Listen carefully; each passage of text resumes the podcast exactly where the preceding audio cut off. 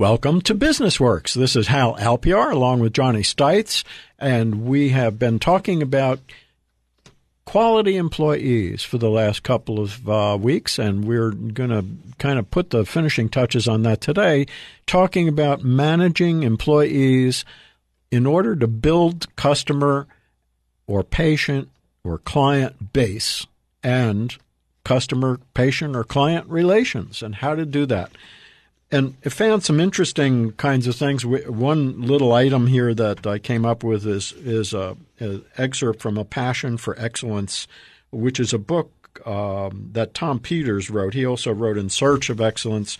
Uh, the, these are um, they've been around a while, but they they are very well referred to even in in present day management courses. There's a little article called Management by Walking Away. We finished the last show talking about management by walking around, and so now I noticed management by walking away. And it was a, a quick story about a, uh, a guy who ran a company called Quad Graphics, and he had a number of people on staff, including truck drivers, and they were driving 18 wheelers as part of the fleet. I'm not quite sure what they were shipping or what they were doing, but at, at some point uh, they needed to get more backhaul revenue. In other words, you take a shipment in a truck to location X and deliver it, and then you're coming back from there empty. And so what they were trying to do is figure out a way to get people to uh, make more use of the trucks and the mission and the direction and where they were going and coming back from. And and so the, the, the head of the company decided that the way to do this w- was that he felt it was the owner oper- he, he felt that the truck drivers um, should be part of the organization in a sense that what he did was gave each of them keys to use one of the trucks each and told them that they were the owner operators of those trucks and that they were going to start a new division of the company that would make their rigs profitable on return trips, and that it was their job to do that and figure out how to do that. And and uh, they asked, well, how should we do it? He said, I don't know. I don't know anything about driving an 18 wheeler, and uh, I'm not going to carry your loads. And with that, he turned away and said, Amen, and walked away. he left them with their the, the keys to their trucks and apparently that worked out fine. Over time, they all generated return trips with filled trucks, and the company did well. But I'm not sure that was such a great solution. I think he was pretty lucky. He must have had a a a, a, group of very um, interested and dedicated employees in order for that to happen in the first place. So um, it was just kind of an interesting little side story. But uh, Johnny, I wanted to see if you could tell us today a little bit about uh, the subject of metrics and how that relates to managing employees and helping employees to help build the customer client base and customer client relations in a business. Thank you, Hal. I think the first thing I want to comment on is your uh, observation that he must have had good employees the first step that we talked about last session here was how do you attract and, and maintain good employees? Before you can do any kind of company performance metrics, you have to have the right people in the right seats. If you don't have that, you're not going to be successful. And it's not just a question of mechanics; it's attitude and, and, yeah, and yeah. whole dedication to what they're doing. Are, are these people that get it, want it, and have the capacity to do it, God given capacity. How, how do you determine that? Well, I, I think I think you do that by having a formal period of time that you evaluate people and their performance. And you do that in as objective way as possible. And metrics are how you can be objective. Because if you say, I like this guy, I'm going to give him more money than I do the other guy or the other gal, because I like him better. That's a terrible way. That will tear up a company and tear up a culture big time. So, but so you're not you're not following your gut instincts. Well, what, yeah, you're saying that there's more to it than than just uh, uh, making a decision like that. You- Well, there may be some subjective measurements, uh, whether this person is sociable, whether this person gets along with others. Depends on the job, I guess. Depends on the job. That's right. But it, what you should do is you should have in your company a set of metrics that if you were on a deserted island, thousand miles away, and you got this report, you would know whether or not your company was doing well or whether the company was faltering. These metrics are different with every company. They're different with every company within an industry. And in our case, we had metrics. Excuse me, that- I'm sure I'd want a report if I were on an island a thousand miles away. well, only if you cared about your I'm business. probably there to get away from it all. but yeah, I, I get your point. Thank you. I'm, So the idea is that you need to come up with the metrics. The ones we first think about are those that we see on the financial and, and what, statement. excuse me, can you explain what you mean by the word metrics? How how, how listeners can uh, identify so with that? they they've called uh, key dashboard indicators, uh, success measurements. There's a lot of different terms for it, but a metric would be things like how much are your sales revenue. That's a metric. It's a measurable. It's a measurable. It's things that you Mm-hmm. Can uh, that are very objective, and you either sold a million dollars or you didn't. And if you are being measured by that, that gives you a metric, a specific measurement that you can judge the employee's performance by.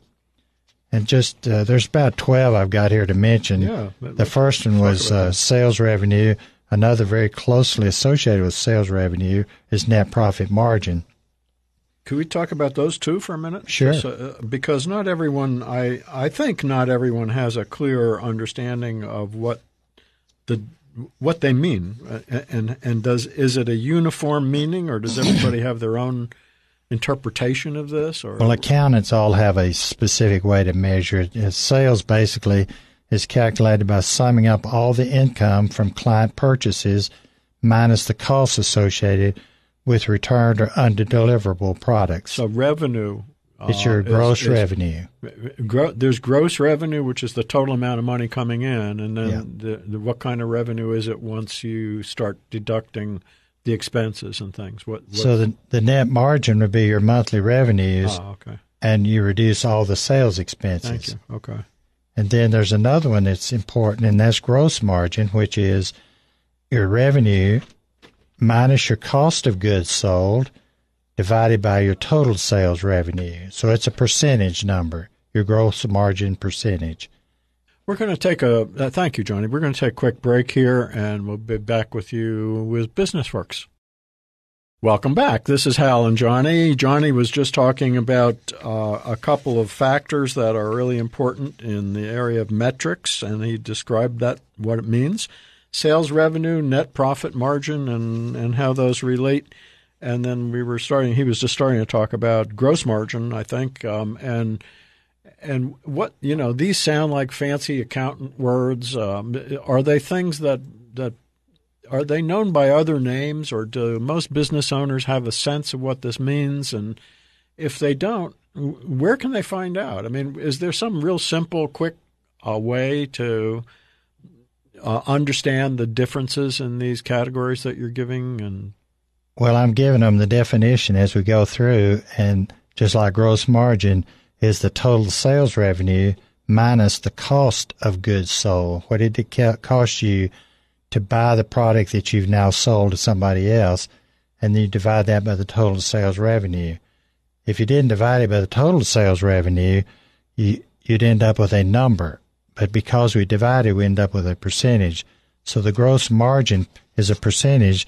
The net profit is a number. So those first two, three are all about sales.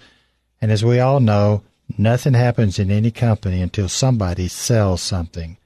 So sales are exceedingly important. Yeah, I've always uh, talked to clients about the idea of, well, it's nice to be thrifty, but if you're going to spend all the energy going around and turning out lights and uh, uh, lowering the air conditioning and doing whatever you can do to try to save a nickel, you're going to be losing money in the long run because that energy would be better spent and time better spent making sales. You don't you don't make money in business by being thrifty. You make it by making sales. And so, what does that take?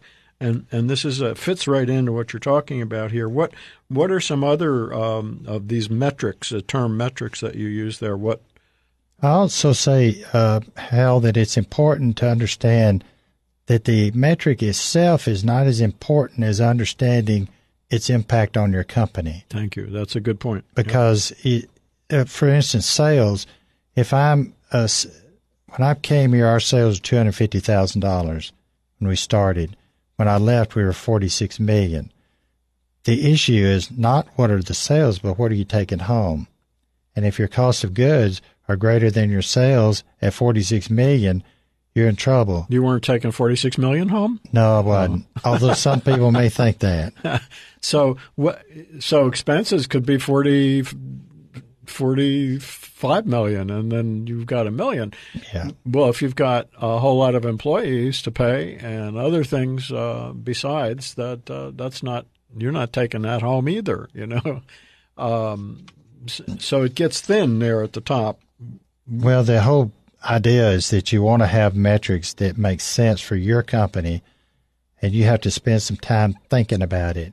And we all know Henry Ford said, "Thinking is a is is a hard, hard thing to do. That's why most people don't do it. They aren't thinking." Yes. And so you got to take the time to work on your business. Henry knew what he was talking about. Yeah. You got to take the time to work on your business and not just in your business. Right. Because you don't, if you don't have time to stop, step back, and look at what's going on and make a good decision about your business, who's going to do it if not you? So you have to make sure that you don't let the urgent take the place of the important. And certainly it is important to know where your business is. So the measurement of revenue, if it's just one measurement, it may not tell you anything unless you compare it to the previous revenue and your goals for revenue. That well, gives you an Speaking of goals, and I see your little note down here, have you ever thought about how many small things contribute to acquiring a customer? Um, maybe touch on that a little bit uh, because I think that we often overlook what's involved in terms of expenses for going out and getting sales. Well, the cost of customer acquisition is uh, different for everybody. It's different from company to company. And it may be that that has to do with the marketplace. It may have to do with the kind of business you're in Again, you're wanting to come up with a number and see if that number is going up or down because the cost of customer acquisition, you want that to be as low as possible so that you can reach as many people for the least amount of money. And the cost of customer acquisition is, uh, it could be on a monthly basis or it could be on an annual basis, but you just want to make sure that it's there. And the easiest way to calculate it is you take the average customer lifetime value and you multiply the average value of the sale by the number of repeat transactions and the average retention time in months for a typical customer. What's the average uh, uh lifetime? That's value? the customer lifetime value. You multiply the average sale, average value of a sale, yeah. by the number of repeat transactions, and then the average retention time in months for a typical customer. And how would you know all of that? Um, you got to be tracking that. you got to be capturing that data as you're going through. Some businesses, there's probably no way to do that, is there? You think that uh, that wouldn't be one of that wouldn't be a valuable or valid metric for them. There, not every business has the same metrics, so right. this is just one. Like customer loyalty and retention, probably that'd be one for everybody mm-hmm. to know how we're responding with our customers. Right.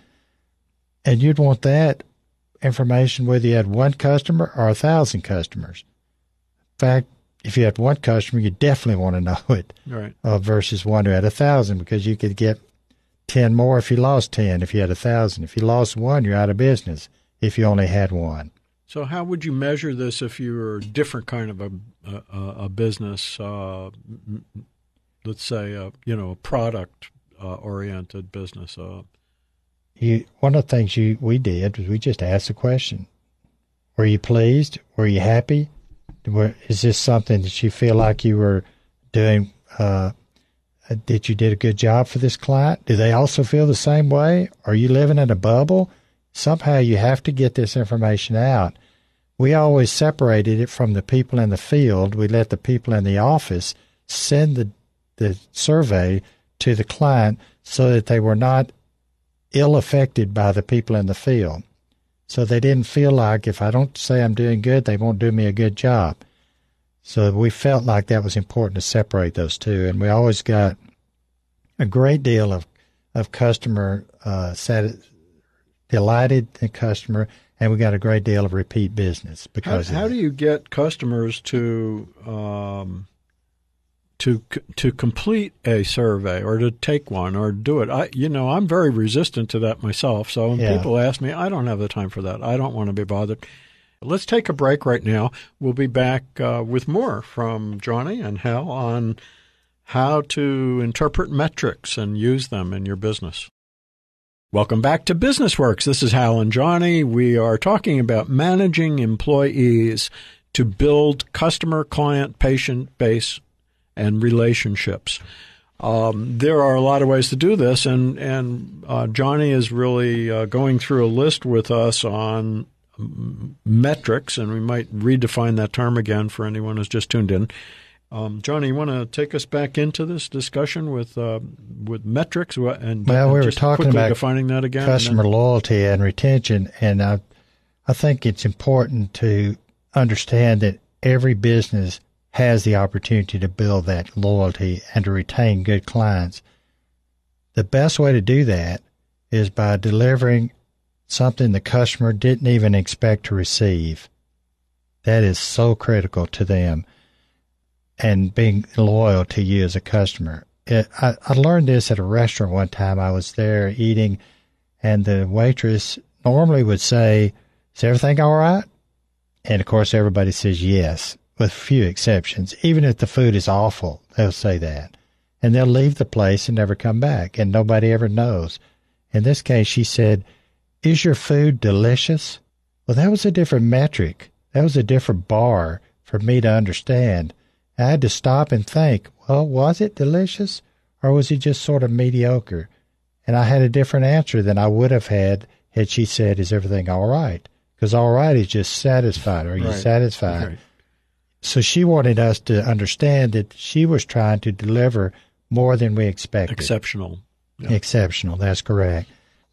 Okay, Johnny, one of the things you talked about here, qualified leads per month, sales leads, I assume, um, and and as your company grows, uh, how do you and you would be able to invest more money in doing that? But but how does that happen? Can you tell us how you measure it and uh, and and what are the ingredients there?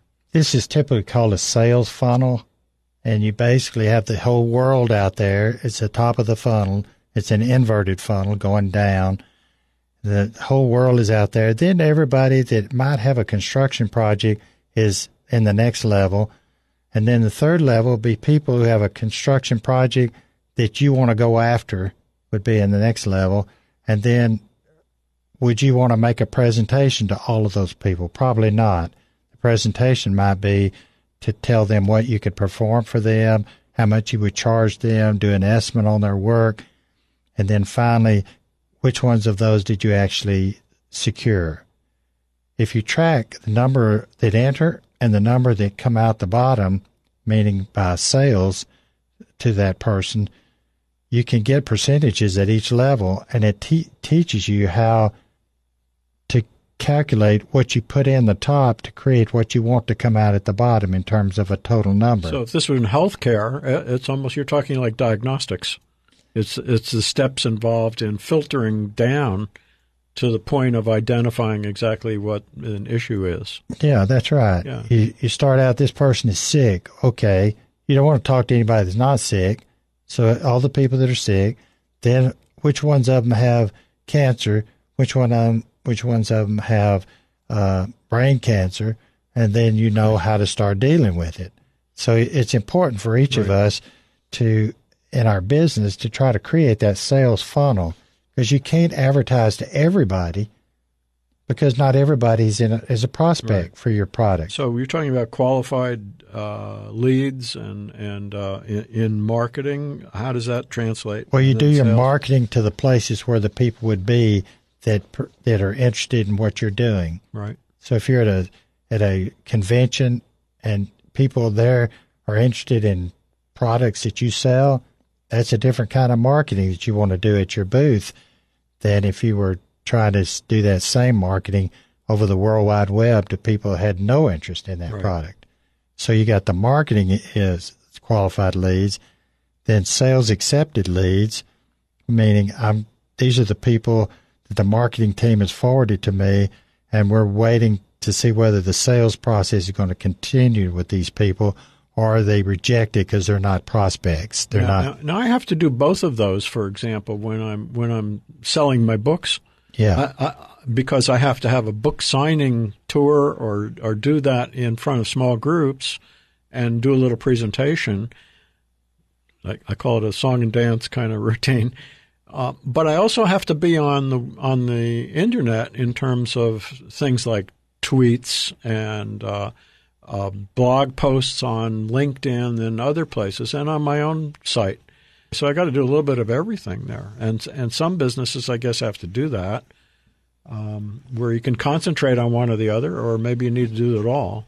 Well, unless you have an unlimited budget, which nobody has, Right. you need to have a budget that allows you to do the amount of marketing and advertising and sales to create the revenue that you want to bring into your company Right. and grow your company. So it's also important, I think, as we begin to wrap this subject matter up, that we talk about the monthly website traffic would be something I think you'd want to do. We're tracking that in my business now of, of coaching other businesses uh, to find out exactly what uh, success ratios we're having and where we need to go that is not working. We're doing a bunch on LinkedIn right now. It's also important to have in your metrics those uh, milestones that are met and those that are overdue. Because if you don't track what's overdue, you're going to get off off track and you're going to fall behind. And finally, I think one important one is employee happiness. Be sure that your employees are happy, and are we doing anything as owners of the business to cause them not to be happy? If we are, we should change that. But how are we going to know that if we don't ask the question and start tracking that metric? So that would wrap it up, I think. All right, thank you, Johnny. If uh, any listeners have questions about this or comments of their own that you think you'd like to have uh, emphasized on the show, please be in touch with us by emailing hal at businessworks, one word, us. Uh, we'll look forward to hearing from you, and uh, we are wrapping up today, managing employees to build customer client base and relations, and we'll be moving forward next week on some new subjects.